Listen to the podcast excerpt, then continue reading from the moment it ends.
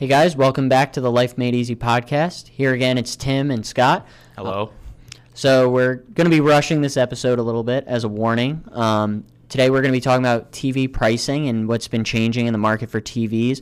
We're going to have some recommendations about what kind of things to look for in TVs nowadays. Yep. Um, other than that, uh, here we go. Okay, so we uh, currently went to Target today to check out some TVs since Tim was in the market, and that kind of sparked the interest for this podcast. And we we've been wanting to do this one for a while, uh, but that kind of just reinforced uh, the idea.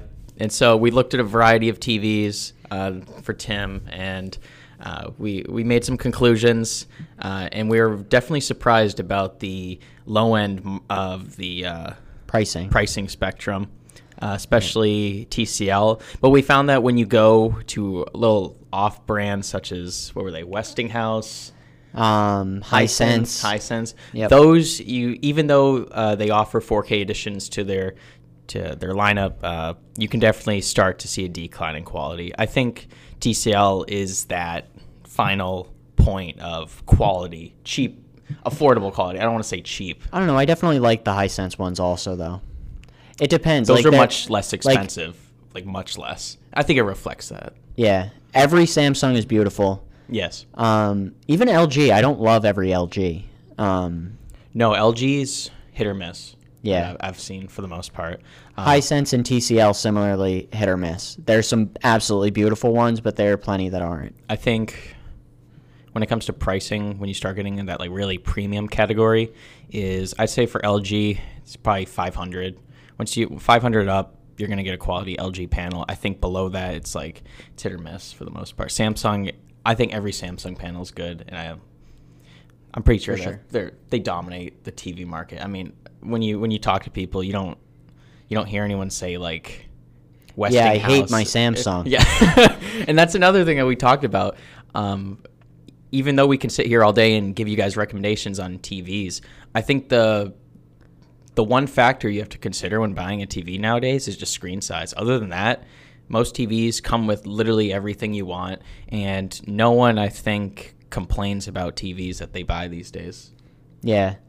Um, the other things, though, uh, as far as screen size, once you make that decision, there's some other decisions that follow afterward. Like, if you're getting a 20 inch TV, I think, or anywhere between 20 and 30, it makes sense to get 1080. Depending on the person, it could make sense 720 also, and the budget. Um, anything above 30, though, I'd say 1080 is a requirement Oh, 100%. and anything above 40 you should seriously be looking into the market for 4k Yeah. now And then if you want 90, you might have to go the 8K op- option. Yes. um, so Tim, how much is the 8K TV that Samsung's currently offering on so their website? samsung's 8k qled tv at 98 inches comes out to $60000 thankfully it's $40000 off but that 60000 was after the 40000 it's typically $100000 I'm just interested to see if Apple were to make a TV, how they price it. They might double that just for the Apple tax. yeah for sure you get an apple logo on the, in, just in the bottom the Apple sticker on it doubles the value.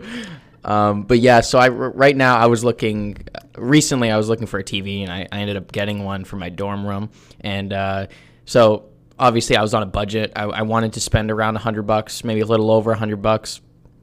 130 was my absolute maximum that I wanted to pay, just because um, for for most people, I don't think they need an 8K TV in their dorm room, and I just wanted Definitely to. not. And, and you're pretty close to it anyway, so I just wanted the 32 inch. And as Tim said, you don't around the usually like 30 inches. You you can deal with 720p, but over that, you should start looking for 1080p because um, what not many people look f- or understand with TVs, it, it's about pixel density. So even if and that this applies to smartphones as well.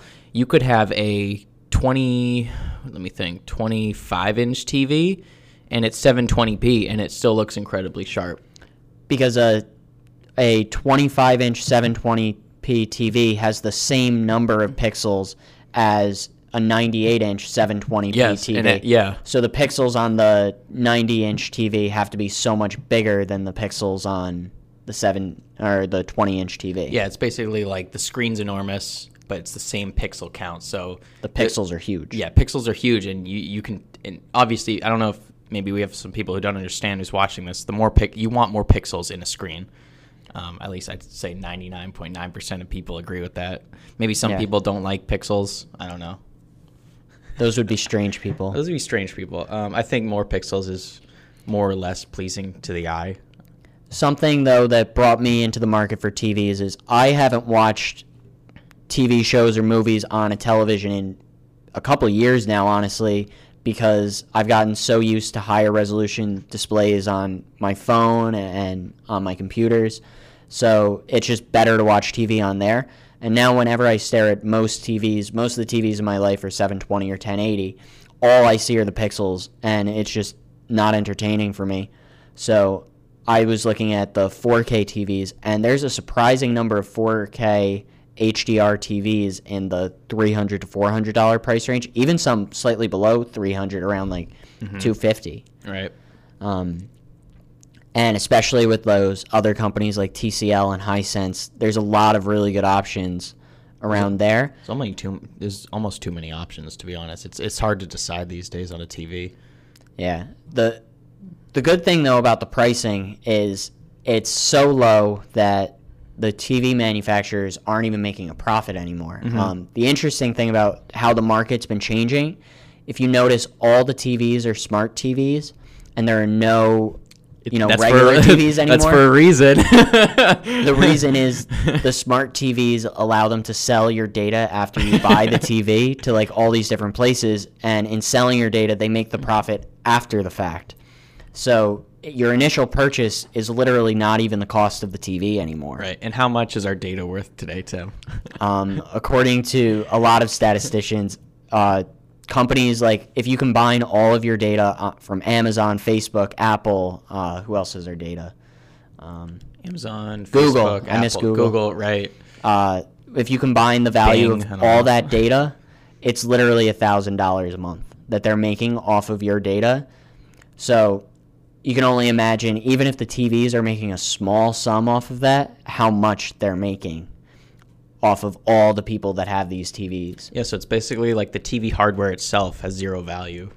It's all ab- Basically. it's all about the it's all about the data and selling your data. Who buys this data? I'm just curious. You think Facebook? Um, I wouldn't be surprised if Facebook bought this data. I don't know if Facebook Roku. needs it though, because Facebook already has so much data. I think it's like Target, Walmart. Um, yeah. And then even like Samsung perhaps isn't even selling your data. Samsung is just using your data for their own sales of refrigerators and the rest of everything Right. that they have. Right. So there's a there's a stat out there that claims that right now in I don't know if this is just U.S. or is this global, but uh, someone's data, online data, is more valuable than oil, I believe it. which is absolutely absurd. Um, but okay, so we talked about resolution. How about how about HDR, high dynamic range? What are your thoughts So, on that, Tim? Let me pull up the um, definition.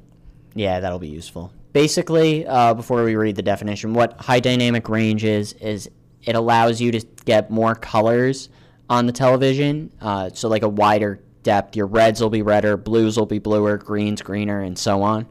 Um, and whites whiter, blacks darker. Claims a greater dynamic range of luminosity. I like that word, luminosity, uh, than what is possible with standard digital imaging or photographic techniques. I'm I'm not sure if uh, you guys watching have seen a HDR capable television. I have. It's um, stunning. It's stunning, and you can definitely see the difference between um, even 4K. Like even as good as 4K is, I think HDR takes it to another level. I've seen a 4K TV with HDR and without, like side by side at a store uh, once, and you can instantly tell the HDR one is better.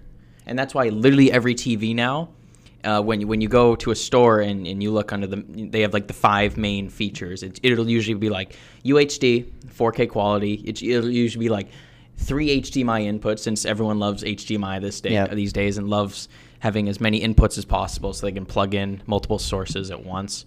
Um, HDR. HDR is in there. 120 hertz is one they're advertising a ton, and then They usually add Ethernet or something like that. Or, They all mention that they're smart, even though Yes, every single one of them is smart. yes.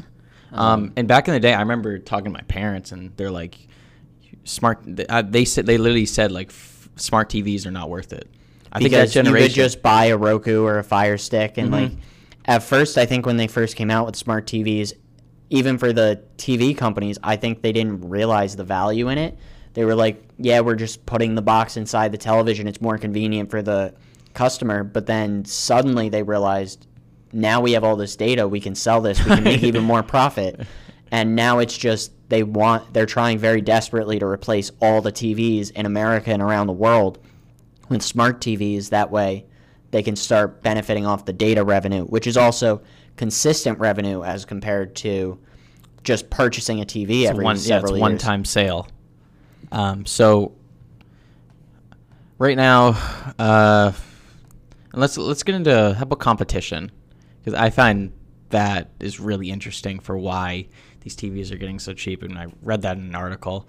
Um, so basically, like how many how many brands do you see when you go to a store like Target today? How many how many brands did you see? Five or six. Five or six. I bet you if you were to go to the exact same store five to ten years ago, I'm I guarantee you it would be roughly three companies. It'd be Sony, which Sony is Mm-hmm. No Sony, Sony, TVs anymore that Sony, I see at least. Sony's dead, and I don't know why. If you even on Amazon, they do not push Sony TVs. Like they're still there, but front page upcoming podcast, Apple might be buying Sony. really. really. Oh my god! I hope that doesn't. I guess I forgot to tell Scott that one. I didn't It know about involves. Spider Man. It's really complicated. Get ready. Oh well, I do know about the Spider-Man thing. I didn't know that that's gonna apply to like all of Sony now. Like All of Sony. All of Sony. Okay, that's that's a good idea. Get ready. But you would only see. I don't think Vizio was popular back then. I think that's recent too. You would see Sony. I do remember Vizio a little bit, but little they were definitely a background. Yeah, they were background. Samsung, Sony, LG. What else? Samsung would have been around, I think. I honestly can't think of any others that used to be in these stores. TCL was around because I it remember really? my tube TV back in the day that like my first TV that, that I remember like obviously we had TVs my whole life but like my original TV that I remember growing up with was a TCL.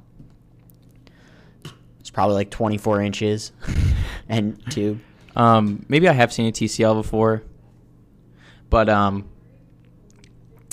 yeah, definitely in the background for the most part. And uh, this competition is is right now killing these these TV manufacturers, um, and they can't really do anything about it. I mean, it is enough of an oligopoly that It is, yeah. they could probably do some price setting, you know. do you want to explain what an oligopoly is? Yeah, so- for non-econ majors out there, An oligopoly is basically it's like a monopoly except instead of one company controlling everything, it's a few companies. yeah, So like under five, it usually, eh, maybe a little more than five, but if there's dozens of companies selling bananas and they're all similar in size, nobody can set a price. If there's only one company selling bananas, they can sell the bananas for whatever price they want. The fear is when you have two, three, or four companies selling bananas, then uh, they they are able to communicate with yeah, each it's other. the communication part that's dangerous. together, the two, three, or four could agree and end up acting like a monopoly would. Yeah, because all to to ruin an oligopoly, all you need is one company to just lower their prices a ton, take the entire market share, and then every other company makes absolutely nothing. Because why would you go buy? So say for a hypothetical example, say Samsung makes all their TVs a dollar. That basically. And and stick all all else equal, basically like their the quality is the exact same. So that one day Samsung's like one dollar. Why would you go buy an LG TV for four hundred dollars? and and even if Samsung loses money for that like day, or even if they did it for a month, if they lose money on all those sales of those dollar TVs, there will be no competition next month anymore, and they can raise the prices right back up to wherever they want. Yep. They'd make everyone go out of business. Exactly. Um, so that's just a brief rundown on oligopolies for any econ aspiring econ majors. Listen, Should all do it. It's the best major. and that's why we're, we're Go back to school and get econ. and that's why graduated. I'm sorry. Keep cutting off Scott. and that's why this podcast is better than all the other ones because everyone else is a sellout and they're all corrupted by the big corporations, paying them for biased reviews. We would totally get paid by a business if you're listening. That being said, we wouldn't get sold out. yes, we're not sellouts, but we'll take the money. We're not sellouts.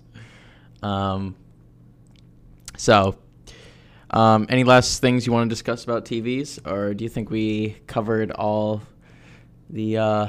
I think we covered everything important. So, okay, so I guess that's gonna wrap it up for this episode. Hope you guys enjoyed. Um, you guys can always follow us. Hit us up on Twitter at Life Made Easy Podcasts, and uh, we appreciate follows, ratings. Ratings definitely help. yeah, share us with your friends. Yeah, sharing definitely helps us a ton. Uh, share it with your friends, family, whoever you want.